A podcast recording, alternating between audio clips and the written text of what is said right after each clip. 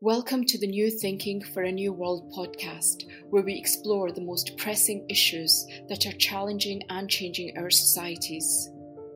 We are looking for new thinking and new solutions wherever we can find them. Listen as host Alan Stoga, the Tällberg Foundation's chairman, challenges his guests for analysis, ideas, and actions. Together, we can help make our world at least a bit better. The world is a mess. Climate change is producing dramatic, life threatening weather. The far from over pandemic is birthing rising political and social unrest. Geopolitical shifts are producing new uncertainties about what the rules are, and even more fundamentally, about who will protect or even stand up for basic human rights around the world. In the midst of this firestorm, people are suffering. Climate migrants need to escape fires, hurricanes, floods. Economic migrants want better lives. Families flee wars and oppression. Where do they go and how do they get there? What rights do migrants seeking asylum, seeking safety have? And how can they find safe harbor in a world that seems increasingly uninterested in collaborative global solutions? My guests today are working to defend the legal rights of refugees and migrants as they cope with governments that would rather they just went away. Becca Heller is the co founder and executive director of the International Refugee Assistance Project. Christine Rembach is IRAP's director of complementary pathways based in Berlin, Germany. Welcome. Thanks, Alan. We're Thank happy you. to be here. Let's start with the big picture. Is it easier or harder for migrants and refugees to get into and stay in the United States and Europe today than it was a couple of years ago? Becca, why don't you start? Sure. I mean, I to me, I, I I'll speak to the U.S. and I'll let Christine speak to Europe. I think it's it's easier in some ways, but mostly about the same. Um, I think the Biden administration has talked a really good game about you know, being more generous and loosening some restrictions and overturning some of Trump's more um, offensive xenophobic policies. So, for example, you no longer have a Muslim ban. Um, so you can get, hypothetically, you can get a visa to come here if you're Iranian um, or Sudanese. Um, but at the same time, they've continued to use COVID as a reason to not let anyone in, ranging from, you know, not letting in visitors to not letting anyone seek asylum at the southern border. So while a lot of things have been relaxed in theory, in practice, no one is really able to get to the US to take advantage of the fact that policies are more relaxed. So I would argue that, in fact, not that much has changed um, in the past couple of years in the US, in spite of the transition in administration. Christine, how about Europe? Yeah, I think with Europe, um, it's a bit of an easier answer, um, which is that it's definitely harder than it was several years ago. I think in the height of the quote unquote refugee crisis, um, there were well over a million refugees and migrants arriving in Europe. And since then, we've seen governments um, really reduce access to territory in the form of physical pushbacks um, in consideration of in considering offshore processing uh, in really intentionally increasing the inhospitability of, um, of points of arrival with the, the purpose of deterring people from arriving. And then, of course, you have what's happening in the Mediterranean with sort of aiding um, the Libyan Coast Guard with uh, interdicting boats and returning migrants to Libya and other places where they're suffering from human rights abuses. So I think that's been a pretty intentional policy of Europe to deter arrivals in Europe in the last several years. Let's back up half a step. Is it possible to put some numbers on what's going on today? Obviously, the southern border of the United States uh, has been lit up. Uh, a lot of attention, a lot of movement. Uh, we've seen in Europe the Channel, Lithuania, Belarus border, Spain, Morocco, the Mediterranean. Uh, the intensity of the news stories suggests that the numbers are rising. Are they actually rising? They are. I think they're not rising with the intensity that the news stories would suggest. Um, I think that you see far right parties um, in both the US and in Europe sort of seizing on this as a good wedge issue and that has changed the narrative really significantly. You know, in, in the US, there's this whole debate about whether to even call what's happening at the southern border a crisis. Um, and somehow the word crisis has become like very politically loaded in like a partisan way that will impact the midterms. So we can't even like use basic English to talk about what we mean there. Um, and and there has been a record number of arrests at the southern border. There are certainly more people than have been there um, in any year since 2000, and more people trying to flee.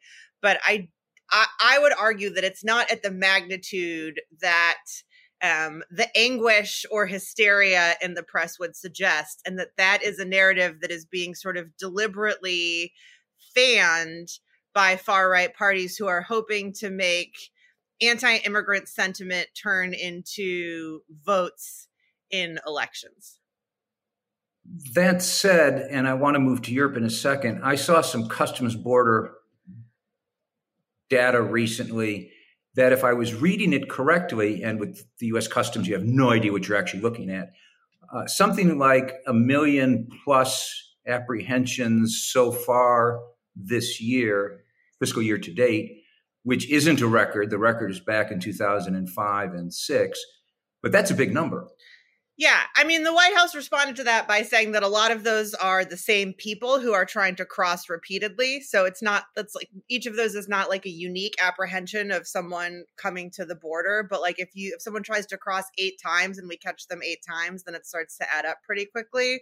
So part of the problem with these statistics is that like everyone has an incentive to sort of um misdirect. And that's true of global refugee numbers also, right? Like refugee hosting countries like Jordan or Lebanon have an incentive to to really inflate the number of refugees that they're hosting so that they can try to use that as a way to get international aid. And other countries might like the US for example probably has an incentive to play down the number of people who are going to flee from Afghanistan um, or who have fled from Iraq. And so all of these and then the the UN um, UNHCR has to fundraise off of these numbers. So they both want the numbers to be really big, but also they're not that good at actually keeping track of people or getting data. So I find it really difficult to like trust any given set of statistics. I do think it's clear that there are more people. I think at the US southern border, a lot of people were just waiting for Trump to leave office. Um, because he really successfully turned the southern border into a place where like you would get tortured um, if you showed up, right? He took the Geneva Convention and he turned it on his head and he said, if you come here, we're going to separate you from your children and put you in prison and put your children in prison and expose you to COVID. And, um, and that was successful to some extent in deterring people from the border, although I would not argue that that is an effective or long term border strategy. So I think some of that is like pent up demand. Um, but I also think that it's just, it's really hard to trust anyone's versions of the numbers. And the question is just like, is it more numbers than the system can handle? Like, are more people showing up than we can process? And the answer to that is no. Like, we could process them if we wanted to. We, in this case, is United States. I'm talking about the southern border. Yes, like it's not more people than we would need to do a, than than we're capable of doing asylum interviews for, for example. Christine, how about Europe? There has really been a significant decrease again since the since the peak of migration in 2015, when, as I mentioned, uh, in the Mediterranean you had over a million arrivals.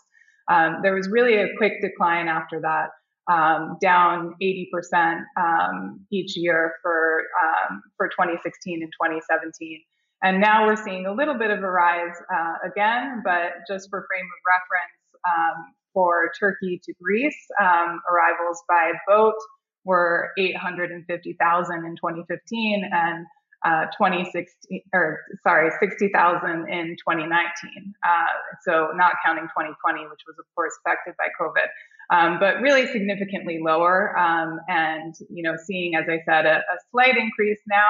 Um, but not nearly the numbers that we were talking about uh, before. Um, but maybe to, to follow up on one of Becca's points, one of the things we see in the Mediterranean too is in 2015, it was possible to just arrive, um, declare yourself, and either uh, you know stay in, in Greece or move on. Now that's not the case. So smugglers and traffickers have come up with a lot of different routes to get people. People are not declaring themselves in the numbers that they were. So I would say it's fair to say the numbers are significantly lower uh, than they were. but also that we might not be counting everyone the same way that we were. Let's stay in Europe for a second because policy there has long been a struggle between what you might call the frontline states, the border states, uh, and everybody else, with the European Commission, uh, the European Union arguing that everyone should share in the solution, um, the border states agreeing wholeheartedly, and everybody else sort of saying, nah, not really. We won't take, in many cases, we, we don't want any of your refugees. What is this? What is the policy today? Yeah, I, I think the the European Union has been trying for a number of years to reform its the common European asylum system. That's the system that governs asylum uh, across Europe. And those efforts have been unsuccessful for the reasons that you just mentioned, because you have a bunch of member states who all have differing incentives. And so getting them to agree on anything is, is nearly impossible when it comes to a highly polarizing issue like this. And so those efforts are continuing, uh, but have not seen a lot of success recently. And so I think we need to look to, you know, there, there are small examples of solidarity when we talk about disembarkation of some of the boats that have been rescued, and there have been some relocations to other member states. Um, during COVID, there was a, a, bit of agreement on relocation from the Greek hotspot islands um, due to COVID, especially for unaccompanied children. Some other member states uh, agreed to take some of them in. But I think if you look at the system as a whole, the, the effort to reform and come up with a, a workable responsibility sharing regime has been unsuccessful. And I don't know that a lot of people have, have hope in, in a workable system coming out of that at this point. Let's shift gears. You've described, you both described the situation on the ground in Europe and the States.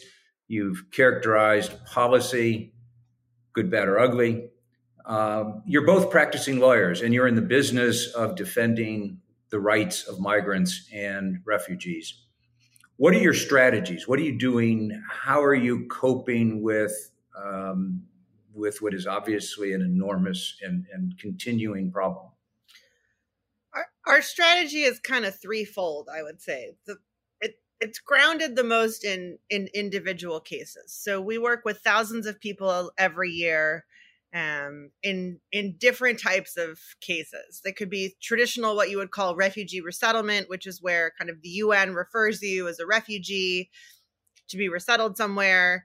Um, Christine's title of director of complementary pathways is a, a whole area that we came up with when um, the the kind of backlash to the huge flows of 2015 started when Trump was elected, when Brexit happened, when it became clear that traditional refugee resettlement was um, not going to be a viable option for lots of people, and we started to look at like, okay, well, what are other pathways that people can take? And we saw family reunification is a huge pathway that many people qualify for, but either don't know how to navigate or, or don't even know that they qualify for. There's things called humanitarian corridors. There's countries in Europe that have um, what are called asylum visas, which is like a special visa just to go to the country to apply for asylum. So, you know, as the political winds shift, um, I think for us as lawyers, being aware that there are pathways that are not dependent on politics um, that exist in the law, sort of regardless of of who's running a country and what their policies are, that we can continue to kind of help people down. Then the our second strategy is that you know in doing thousands of different types of cases every year,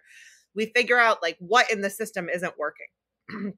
and sometimes it's not working in a way that's illegal and we can bring a lawsuit about it and and make a court fix it sometimes it's not working in a way that's political and so we need to do advocacy with legislatures or parliaments um, and and sometimes it's not working in a way that's more narrative um, and so the the third strategy for us and one that we're just sort of starting to work on is is really trying to shift the narrative um, and try to kind of depoliticize this issue and show that like it's not about terrorism and it's not about victims and it's you know it's about like a mom who just wants to live in the same place as her kid um, and and try to sort of take some of the toxic political dialectic out of it that I think has has been inserted, um, especially in the last like five or six years. And that's a strategy that we're still trying to figure out, but that I feel like for the the long term in this issue is really critical. Um, and then we also try to sort of identify like what are emerging issues um, that need to be addressed. And so we have a new program on climate migration because there's no real framework in the world to deal with that whatsoever. And so we're trying to develop like what would the building blocks of that look like? Like what would an actual legal framework to deal with climate migration look like? Christine, sitting in Germany and working on European issues, um, is there a different mix of tools that you need to use to try to achieve the, the legal goals you're trying to achieve on behalf of individuals caught up in the system? Well, I think uh, I think the challenge in in being a lawyer in in this context, especially in the European context, is Europe is actually a bunch of different countries, um, and all of those countries have different legal systems. And so, our team is made up of uh, lawyers from several different European member states, European Union member states, um, and we all work together to try to have a uh, a consistent approach to these individual representations. So we're focused mostly on humanitarian visas and family reunification, as Becca was mentioning. Um, and but the the arguments that you make in each of those national contexts are going to be different. The pressure points are going to be different, um, and the policy problems that exist in each country are different. So they're within a common European framework, but you really have to be involved in the individual country's legal system. So that's something that we're building. And we're building it by involving lawyers from, from a variety of different contexts who have expertise in those particular systems. So we're able to represent individual clients in a variety of different countries, um, also litigate cases in the courts of a variety of different countries. And then as we look at the common issues across Europe, we're looking long term at how those uh, how those structural problems can be challenged at the European level, so in the European courts. So being able to draw experiences from a variety of different national contexts will inform our work um, at an at an EU level. There clearly are countries and politicians in parts of Europe that are making their bones opposing migrants of any kind or refugees of any kind. Are there any leaders you would point to at the national level doing the opposite, that, that are advocates for the kind of policies and kinds of programs that for which you would advocate in Europe? I would say France has done a really good job of, of creating programs that allow new ways to access the territory. So I think the trend that we're seeing in Europe is really to um, to prohibit prohibit access to the territory. So France has, for example, what's called the asylum visa, which Becca referenced before, which allows refugees who are under imminent threat to apply for permission to go to France for purposes of claiming asylum. Um, this is something that not many countries in Europe have. Um, they are allowed to have it, but they don't. Um, and so this has been a program that's been helpful to a number of our clients.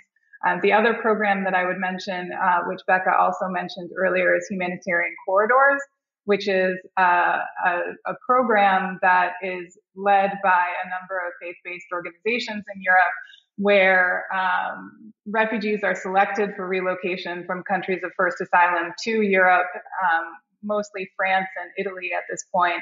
And their uh, reception and integration is handled by these organizations. So it's not a government run program, it's more like a community based um, resettlement program. And that's worked really well as well. So these are relatively small programs, but I think they're great examples for other countries um, to emulate. And I think they're reflective of a different approach than uh, trying to prohibit all access to the territory. If you feel that the world lacks global leaders, please help support the Tällberg Foundation programs. Individual donations are being accepted at tallbergfoundation.org slash donate. That's T-A-L-L-B-E-R-G foundation.org slash donate. Switching back to the States, Becca, you implied earlier that you had hoped for a significant change in American policy when the administration changed. And reading between the lines didn't seem to have happened. Is that because of the sheer magnitude of the problem, because of the mess that was inherited, or because these guys have a similar, if more eloquent and, and, and better communicated uh, approach to migration as their predecessors? why aren't you happier with with the new guys? I mean, I I think there's sort of two different questions there. One is what are they doing that I don't like, and the second question is why are they doing it, right? Okay. Uh, I don't know if you're more interested in in one than the other. Um, no, I'd like both. Okay, so so I think the the thing that I'm I am most recently seized of is um, the decision not to end Title 42 on the border. Which you need to explain what Title 42 is. So Title 42 is is basically using the CDC or the Center for Disease Control's power to say that COVID means we need to close the border. Um, and it's it's pretty self-contradictory because we are, you know, we're allowing travelers in. Um, and we're allowing US travelers to go in and out without checking their vaccination status. Um, but for some reason, we're saying that in, in spite of those things happening, uh, we cannot safely, given COVID, allow people to come to the southern border and seek asylum. Um, this was something that the Trump administration put into place over the protests of every single human rights activist or advocate that exists, um, over the protest of many Democrats, and that that Biden on the campaign trail said that he was going to get rid of. Um, the ACLU also has a lawsuit um, specifically on behalf of families who show up at the border, saying that if a family shows up at the border seeking asylum, it's inhumane to use this title to prevent them from asking for asylum. And I will say that that to show up to a border seeking asylum is a fundamental provision of international law that has existed since 1951. Um, it's it's very old and well documented and and well enshrined. Um, so it's it's very much like the Trump administration sort of using the pandemic as an excuse to like continue to just like eat away at the Geneva Convention. So Biden came into office promising that he was going to stop doing this um, sort of stop using the excuse of the pandemic to turn people away on the border. And to the extent that he convinced the ACLU to stay their lawsuit, meaning that they would sort of temporarily pause pursuing their litigation um, as a as, as a recognition of the good faith efforts on the part of the Biden administration to figure out a way to repeal Title 42. And the deadline that they had set was the end of July. And in like May and June, we started to hear rumors that, oh, it might be that they only repeal Title 42 for families. Um, because families are the subject of the lawsuit. Maybe they won't repeal it for all vulnerable adults. And that seemed bad enough. Um, and then the end of July rolled around and they decided not to repeal Title 42 for anyone, um, but to leave it completely in place. And so, I mean, if I were the ACLU, I'd be really angry that I didn't litigate this for eight months when I could have been. But I'm, you know, we have um, a legal aid project that we're doing on the border, and there's just a huge backlog of people that that desperately need to get in. Um, including people who are really in danger, even in Mexico, and who now continue to not be able to apply for asylum. And this is sort of one of the gems in Stephen Miller's crown of xenophobic Trump policies that the Biden administration spent, you know, seven months studying, and then at the end of the day decided to keep. Um, and so that's the thing I'm not happy with.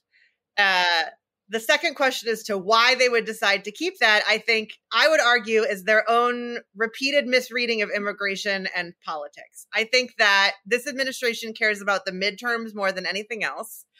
Um, and I think that they, the Republicans in the US, have made it very clear that they intend to use the border as a cudgel in the midterm elections. And I think that that has scared the Biden administration into backing off of a lot of campaign promises, including increasing the refugee number, by the way. Christine, do the European governments, European bureaucrats watch the US? Does it matter at all to Europe's policy what either President Trump or President Biden does or doesn't do? I have not heard any discussion about U.S. immigration policy here in Europe, um, except from the perspective of, of criticizing it. Um, and, and, I think, with the exception of the border, which is a which is a big thing that we've been talking about, I think that the issues that we're facing Europe and the U.S. were quite different.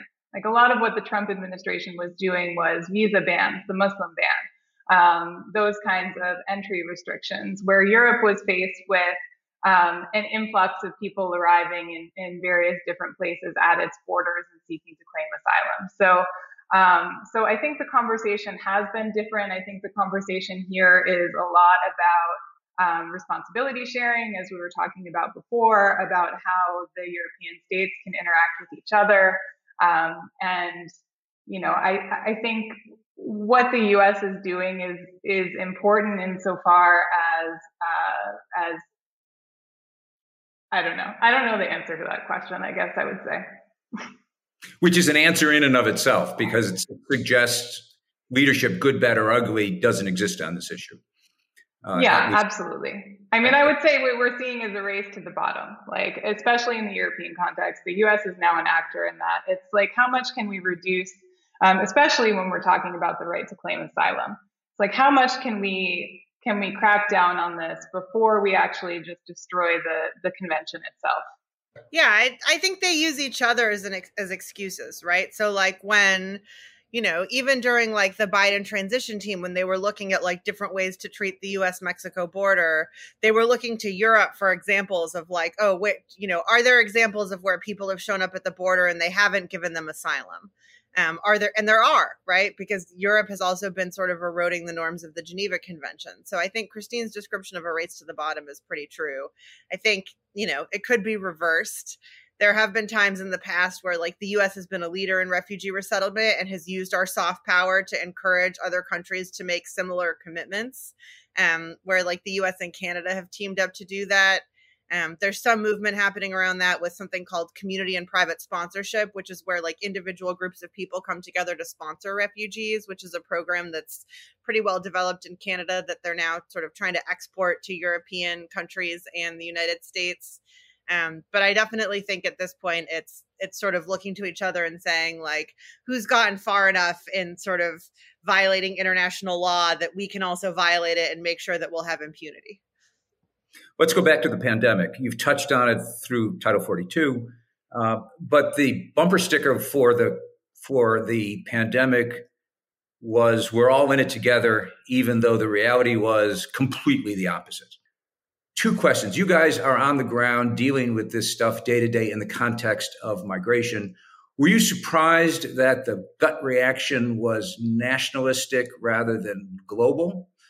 Um, and is there any reason in what you see to think we might shift gears, particularly with regard to migration? I was not surprised. I would I would argue that it wasn't even nationalistic. I mean, I think you know the U.S. is a really really big country. Um, so in Europe, where countries are quite literally smaller, it may have been different, but in the U.S. it was it was very regionalistic.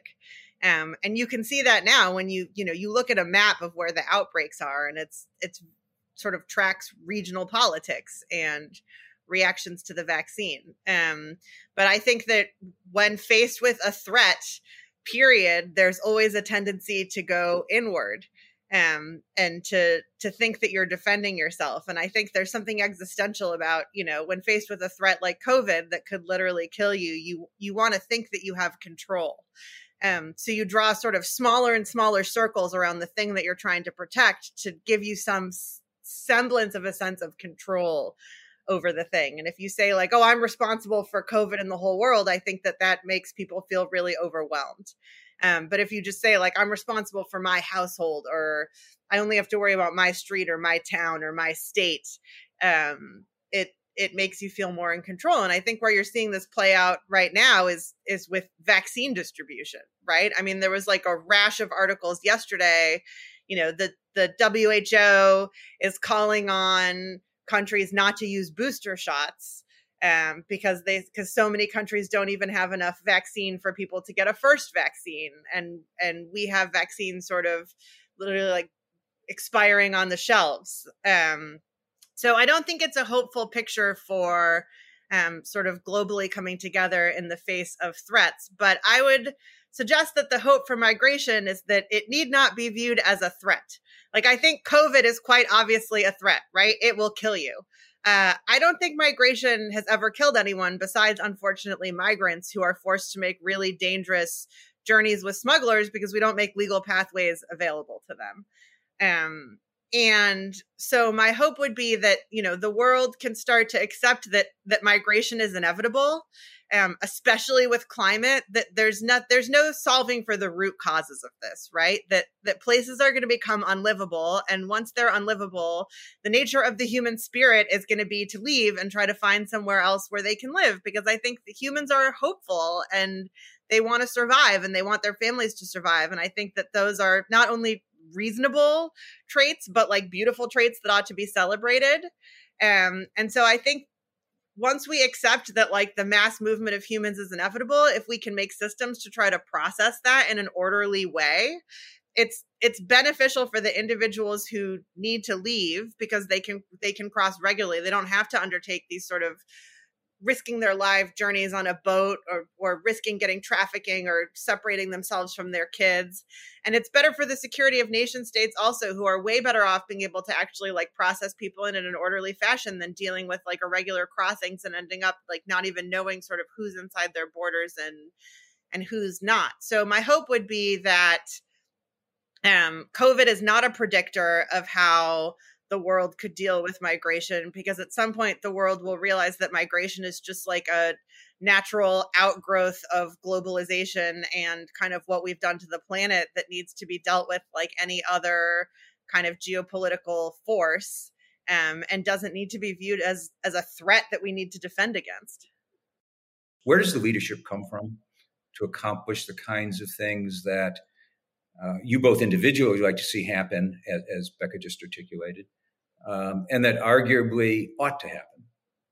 Things don't just spontaneously get better, they usually require leadership. And this seems to be an issue that is remarkably lacking consistent, effective moral leadership. I think a lot of what Becca has been talking about about narratives uh, shift is really important here because there needs to be a recognition at some point that migrants and refugees, uh, quote unquote, whatever we want to call them or label them, are humans who are making rational decisions. And they're making decisions amongst the choices that they have. And the choices that they have in terms of where they can live or the living they can make for themselves or the wars that they're living through are influenced by the policies of all of our countries and all of us as a human race. And so I think uh, recognizing that, which I think is a really basic thing, uh, is really part of moving toward a system where uh, people can move with dignity. So I don't think that really answered your question in terms of political leadership, but I think changing the narrative uh, amongst individuals and communities who are talking about these issues and who are electing their leaders will be a big part of that. Becca? I, I don't know that I think there's a good like top down leader. And I know you've been searching for that a little bit in this conversation, like asking, you know, who in Europe is like good on this issue and and do I like what the Biden administration is doing? But I do think there is a collective we that's trying to like move the needle on this, which is which is more movement oriented.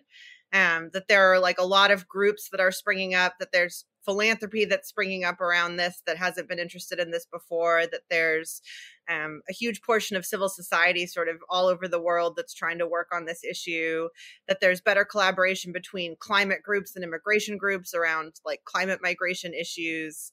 Um, and i so i while i think that we haven't really permeated to like leaders of nation states as yet like i i do think that there is there's a we.